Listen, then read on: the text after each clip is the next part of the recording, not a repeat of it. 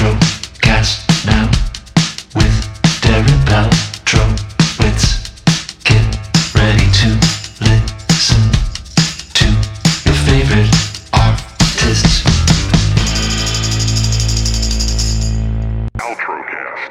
Carrie, Ben, Tom, such an honor, such a pleasure. So great to see Reno 911 back. So I guess I'll throw this first one to Tom. When you were coming up with this season, what came first, this awesome premise or the idea to do another season? Uh, we would actually the the the weirdly the defunded like title and the fact that that was the theme revealed itself to us very late. Um, we were, however, doing a lot of material just because like how could you have a cop show that doesn't address all of the insane shit that's happening? Fair. Um, I think a lot of cop shows went away that had that weren't in touch with you know the sort of the icky side of all of this and so we were doing we were swimming right at a lot of sort of icky stuff but in the reno 911 way which is weirdly usually fairly upbeat so um yeah the defunded uh and the fact that that was the theme Mhm. Became, sort of revealed itself late. I mean but we were doing briefings where we had no table. We you know we started the season with like what if we all have to sit in the car together? Mhm. uh, which was an awful awful day. Ian got hurt. We were all covered in mayonnaise and corn. It was just a horrible day. Um, but yeah that was uh, the the defunded idea revealed itself sort of at the end almost. Yeah. Uh, Carrie, now we opened this conversation by talking about how much you miss New York, but was there any hesitation for you to do another season of Reno 911? Hell no. I love these guys. I will. I, I, I, it's my happy place. It's my sweet spot. Niecy Nash is really the reason that it all happened. She's the one that, you know, started pushing, like, when are we going to do it again? When are we going to do it? P.S. She's the busiest person on the planet. But he's, uh, so we're like, if she can do it. Um, no. Favorite thing, favorite people, favorite place, favorite all. COVID made it less fun because it just became a lot more, you know, having to work around that in writing and editing and all of that. But um, oh, no hesitation whatsoever. And it didn't seem that the cast had any hesitation. And we Oh. made deals, we got in there, and people couldn't couldn't wait. Everyone was on their A game right away. Uh, ben, this might be a hard question. Oh shit. Reno, Nevada. Uh, I know the exteriors are filmed there, but can you recommend a spot to dine at in Reno, Nevada if I ever go there? It is closed, but there used to be a strip club with a sushi bar. Mm. Uh, and the sushi was exactly as good as the strippers. And I Mhm. don't mean either of those in a positive sense. I believe, I bet you that one of the first thing that closed down with COVID was the strip club that was a sushi bar. So I, I can't help you. we, we all went we went to reno together for one weekend Mhm. there was a contest to go to reno with us and i will say it was off the charts fun It was fun, So, but yeah. don't we don't, Darren, we don't shoot the exteriors there. Like we don't all go there. We send a, a B camera there to shoot, but we don't we don't send actors there. Got it. We- only 'cause- only because we don't have enough money. It's not like, you know, it's not When like we, we- all go there. When The we all Reno went, poli- Yeah, Oh, sorry. When when we all went there together, we got off the plane together, and it was when we were. It was back when the old shows were on, season like two or three, and there were four Reno police waiting at the terminal, and we said, "This is either going to go really, really great or really, really bad." And what they said was, "Boy, you really put our town on the map," uh, and it went great.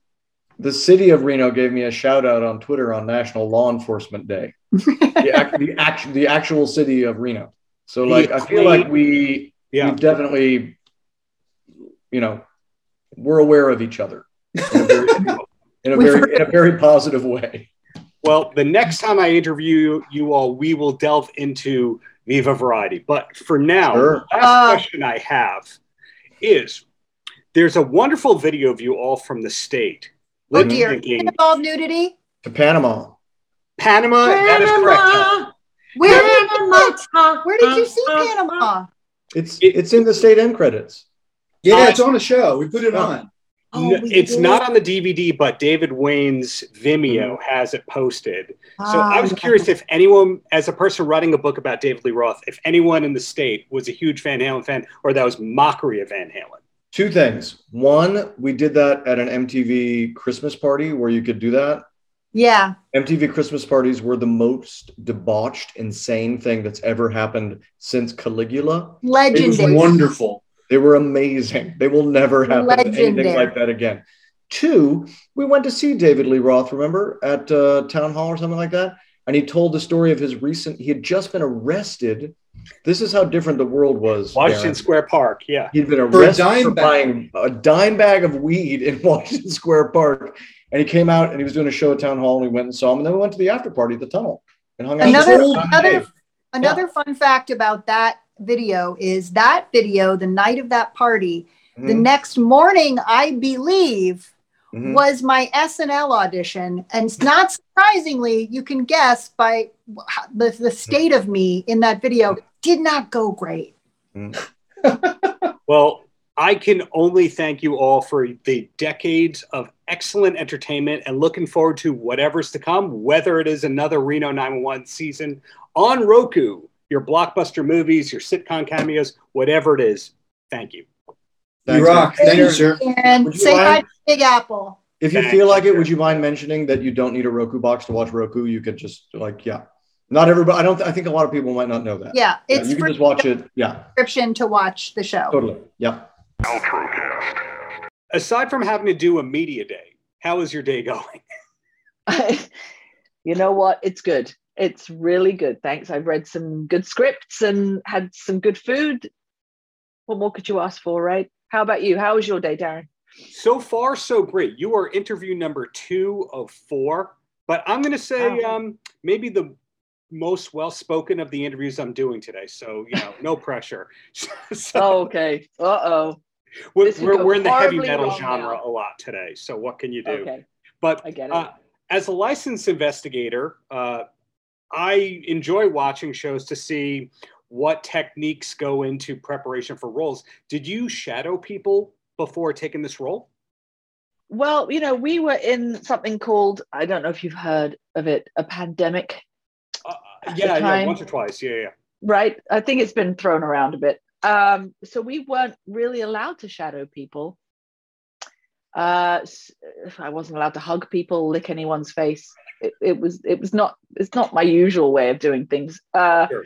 so we had to do everything on Zoom. But the producers were good enough to set up a meeting with a I believe he's retired detective, who kind of walked us through the things that would have happened once you get that call that there's been a murder and he told us about something called the golden hour and how that's the best time to get as much evidence as you possibly can as soon as the crime has been committed from the victim all this kind of stuff uh, before evidence gets tampered with. There's too many people on the scene of the crime. Uh, so that that's basically what we did through them. Personally what i did is i read a couple books. One was written by a woman who was in the police force. So that was interesting from from that standpoint as you can probably you probably understand the, the misogyny that's in in that um Just a few Just a little bit. Yeah, just a few. a little bit yeah uh and then also written uh, uh, another one written by a guy who who pretty much explained the same thing that the other detective did how it's all Yeah. broken down yeah Well, we've seen a real evolution, I think, in shows that investigate murders, that have police and detective activities. From if you think about all the shows in the 70s through maybe the late 80s, it was all like Mhm. they solved the murder. Uh, if it's a one hour show, they solve the murder about 52 minutes in. Uh, it's like Yeah. the third suspect. Usually, obviously, your show yeah does not follow that formula, but did you grow up watching a lot of procedural shows along those lines? I grew up watching uh cagney and lacey. Excellent. Heart Yeah. to heart Yeah. also a favorite. Uh and murder she wrote. My mom was a big murder she wrote fan. So i think that kind of that's that's quite a broad spectrum right? Nypd blue uh and then obviously the law and orders in recent history. So uh this is not that show. It is definitely not that show. It's a lot smarter, the program that you were part of. How long did you have to keep it a secret of I'm cast in this? What what was the timeline between being cast and the first episode airing? oh almost a year no a little over a year actually a little over a year but once they released it in the the Hollywood Reporter and that kind of thing was probably before we started shooting. So yeah, I didn't have to keep it secret for very long, which was nice. Not very good at keeping secrets. Well, did you know outright it was going to be airing in the states? Yes, yeah, because uh, they mentioned Acorn TV, and I only knew Acorn TV in America. I didn't even think we had Acorn TV in, in the UK. Uh, so I knew it was from the for the American market, and also I think visually, when you watch the show, you're you're acutely aware it was made for the American market. It's very pretty. The shots of Chelsea and it's so quintessentially London. Like there's double decker buses and the London Eye, and you know what I mean. It's like yeah. So it's made. I think it's made for the American gaze more than the British one. Wow, that's an interesting perspective there. Acorn, that channel means you're basically a cultural ambassador, whether or not you want to be. Good. I was hoping to be. My mother will be so proud. and then you mentioned the Hollywood Reporter. That's one of those outlets that they have to break the story that the project exists. And until they do, it's them and deadline.com. Until they do, you're not allowed to talk about it. In your case, are you allowed to talk about what's next? Or is this show the tunnel vision, the only thing you're working on? And so help us God. Uh, right now, do you mean? Yeah. Uh, now, as somebody who tapes junkets a lot, very often, if we're allowed to call them junkets. I don't know if that's a right. impolite term, uh, but you'll talk to people and they go, "Oh, I filmed that like four years ago. Um, I've done right. six movies since then. You're gonna have to yeah. remind me." Yeah, no, no. This, I mean, we shot this last spring, uh, and I've just got back from Los Angeles. I was shooting a new a new Apple TV show in Los Angeles, so that was fun. But that's something completely different. That's a kid show it, it's uh, it's a completely different character, a completely different genre. So that's it's the first time in my working career that I've done something that my my daughter can actually watch. so that's good. Well, that it may be speaks- the only thing. It may be the only thing until she's older that she can actually watch. Depends. I mean, my parents Yeah. didn't tell me what I couldn't watch when I was growing up, but I still watched Full House. I get it. I get it. Yeah. but that speaks to your versatility because you know going back like 10 years or so if somebody was doing a kids project or a, a thing targeted toward children it was the end of the rope for their career and now Right. you can you can do the most adult thing ever and then you could go towards something for kids and then go back like i remember james gandolfini from the sopranos was on sesame street once Really. Excellent. That's the person you want on Sesame Street. Really, talking to Elmo, just like, yeah, chilling, hanging out on the stoop. Yeah. Yeah, so so so projecting what I've learned here, excellent show that you've got. Do we know if there's another season coming, or do we have to wait a little bit? I mean, that's a really good question. Everyone involved wants to do another season. So we just have to wait from Acorn. I think it will depend how it's received in the American market. Mhm. And hopefully, America loves it as much as we do. I I get why anyone would like it. As you pointed out, visually stunning, well written. The people did their research. What's not to love? Oh, good. I'm glad you thought we researched it. There we you did. go. I'm joking. I'm joking. We did. We did. Well, I think you did. Uh, there's a lot of shows, you know, it's something that drives me crazy without naming names. I watch a lot of shows that are biopics, and you go, that Right. timeline wise could not have happened. That technology did not exist. There's nothing of your show where I go as an investigator, that no, that would not happen. So somebody did their research. Yeah. Excellent. Good to hear. Good to hear. Okay. And then one or two quick questions, and then you're free. And the first one has nothing to do with the excellent show. And that's Okay. who is your favorite musical artist of all time? Oh. Oh. That's controversial because if you'd asked me a while back, I would have said Michael Jackson. But that's a controversial answer. Uh, No judgment. Freddie. Ma- we, we were, my wife and I were married by a Michael Jackson impersonator. So how do you think we Okay. feel? yeah, you can't show those wedding photos to people. No. Um, also, Freddie Mercury, fantastic. There's a lot. Elvis, David Bowie. I mean, there's a lot. I could go on. We could go on for a while about this. Hmm. This is a whole other show. it, it is another show, but I figure let's let's attach the personality towards you know not just greatness on the screen, but what they like to do. So then I guess the, the the last thing I'll I'll ask is is a staple question, but what do you wish more people knew about you besides hey this is a steadily working great actress? No, thank you. Uh, uh, that I can be. I never get to do it, but I can be somewhat amusing. Obviously, right? I know i always get cast in like the very tough roles and i'm like i i did stand up in new york. Like i know i i can i can be a little funny. Give give me some written stuff i can deliver it. I did not know you did stand up in New York. Well, the next junket it was it, i mean i when, when you get me i mean it was a mouse fart's worth of energy that i put into it but i did do it Yeah. We will find out if it was the Comedy Cellar, Stand Up New York, whatever it was. Sonita, thank you for your time and just keep up all the greatness. thank you so much take care The first track that we heard from the album was EWF, which we Yes. know was inspired by Earth, Wind, and Fire. When was that one written in the overall process of the album? It's interesting because I'd always I'd always just been a big fan of Al McKay. Um, Mhm. I just loved his guitar style, in particular the the vibe of Shining Star. You know, which Mhm. I'd never really learned that track, but you know I had this. The, Yeah. clean that. Yeah, that- I had the, the, the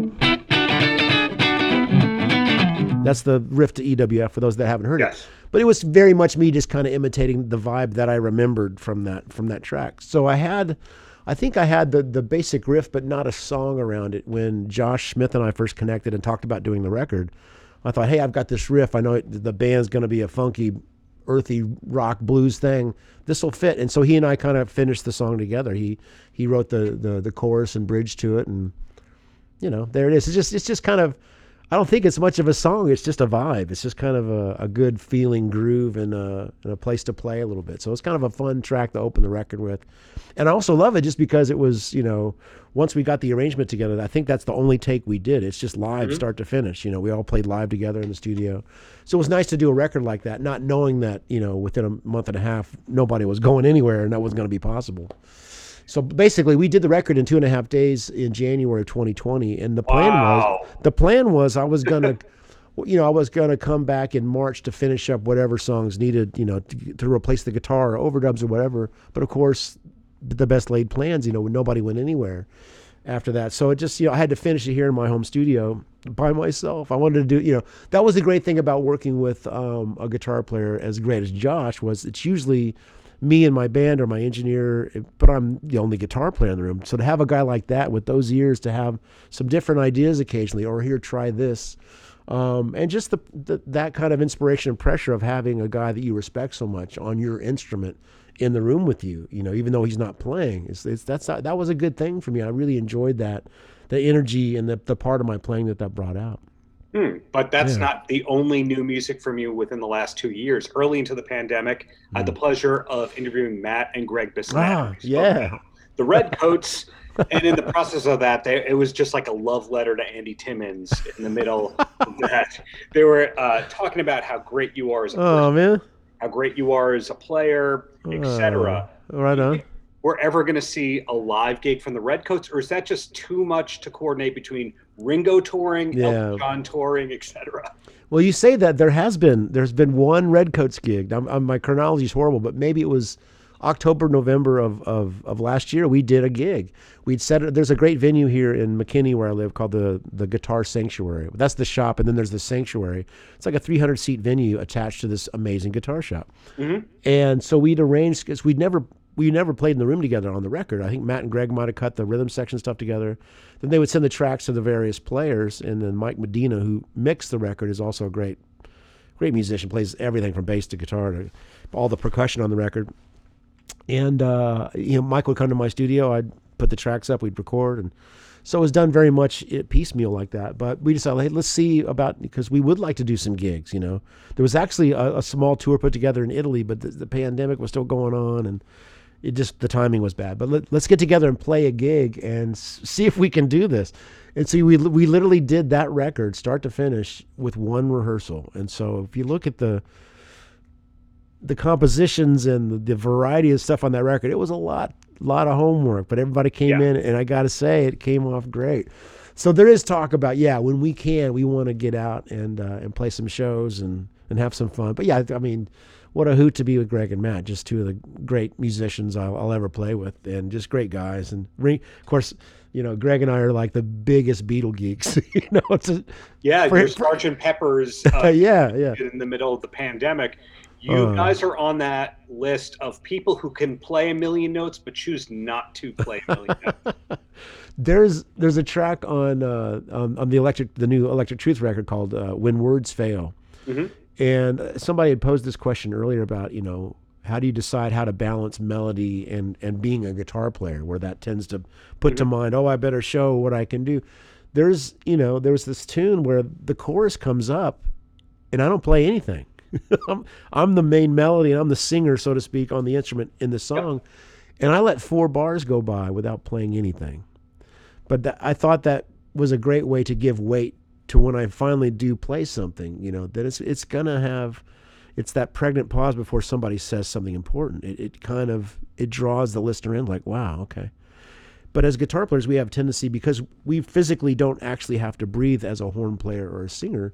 Mhm. We can just whittly diddly from start to finish for you know, five and a half minutes and never take a breath, never stop. Sure. So, but for me, as as a composer, as a as an improviser, you know, I, I do want to hear some melodies. I you know, I, I'm not afraid to to show that I'm a guitar player. In that same chorus, I, le- I let four bars go by, then I say a couple of sparse things, and then there is a, a very guitar licky thing that happens, but it has a different meaning when it hasn't been connected to a lot more of that. It has mm-hmm. it has a feel, it has a vibe, and it goes somewhere. So I guess you know the more you mature as a as a writer, as an improviser, as as a musician, you know you you tend to fine tune these things, and just I, it's I can always recognize throughout my career that I I, I was usually trying to play what was appropriate in the mm-hmm. moment, and that's very much being empathetic with the musicians I'm playing with, respecting the music.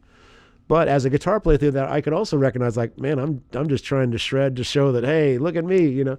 So there's there's a bit of that, and I think there's I think the guitar community out there enjoys that on a certain level, and it's it's fun, it's a cool sound, and I like I wish I had a bit more of that at my you know at my uh, at my in my within my grasp at any moment, and so I, I think you do. You, you were, I, I think the best way to call you or, or classify you would be you're an iridium artist. In that, uh, iridium, which I'm referring to, the New York City yeah Times yeah Square, yeah where sometimes you're playing theaters, sometimes you're playing a club gig, sometimes you're playing jazz, sometimes Yeah. you're playing covers, sometimes it's fusion. You are a utility player, and you you can Yeah. always meet the needs of the project. So sometimes that means too many notes. that's too many. That's a Steve Morse composition.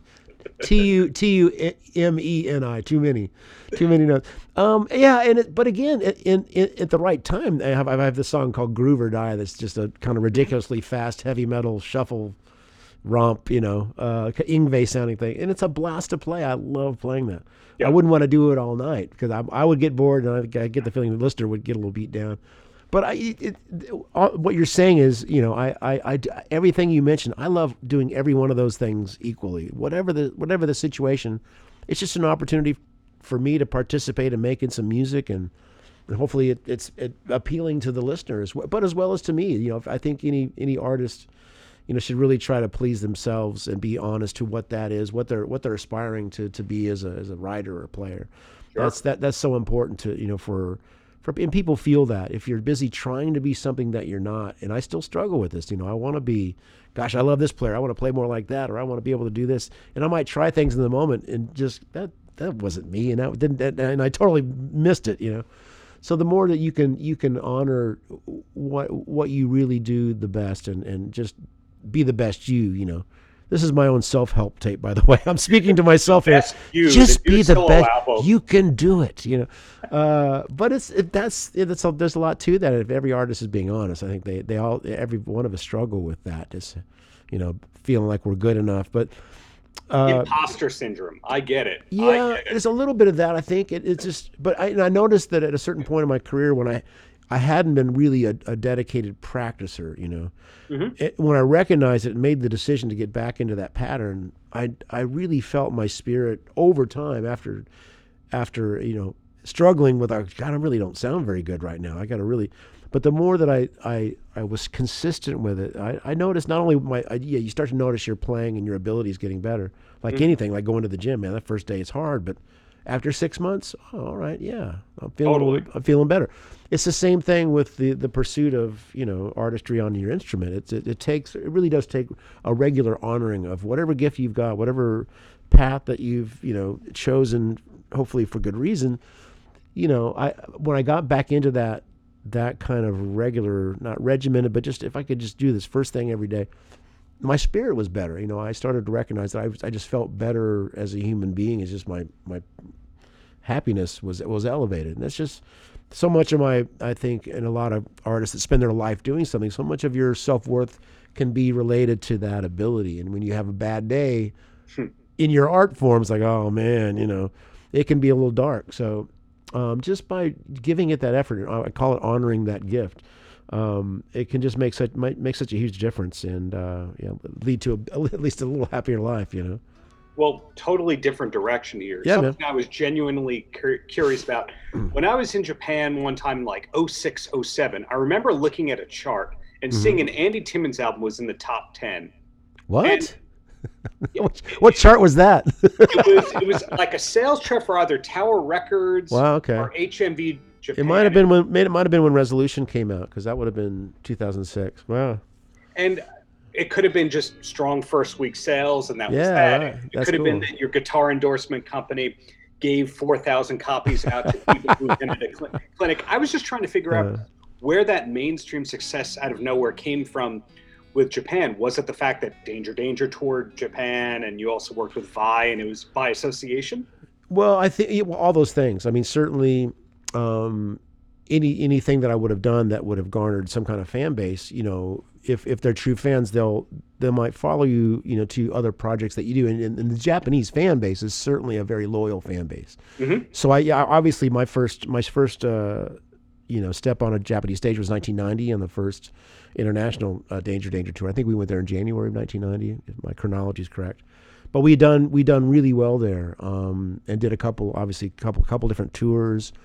And so when I would go back, you know, I started going back with Simon Phillips and I'm with Olivia, but then also doing clinic tours for Ibanez and for Mesa Boogie. Um, so I've been I've been to Japan over 20 times now, um, in in uh, all kinds of different situations.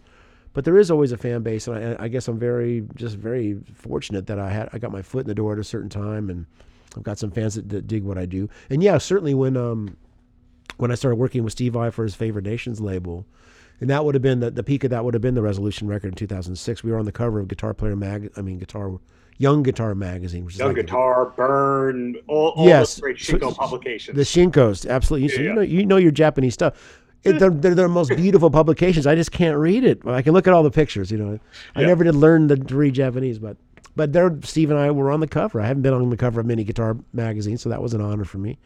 And uh, so that that may have been the helpful factor there. That you know, Steve Vai's uh, nod of approval and support. You know, and then the I, Ibanez and Mesa input. Yeah, because I was doing some clinic tours around that time, and my band went over to play. So maybe that's what led to a little bit of chartage. That's that's nice to hear. Ultra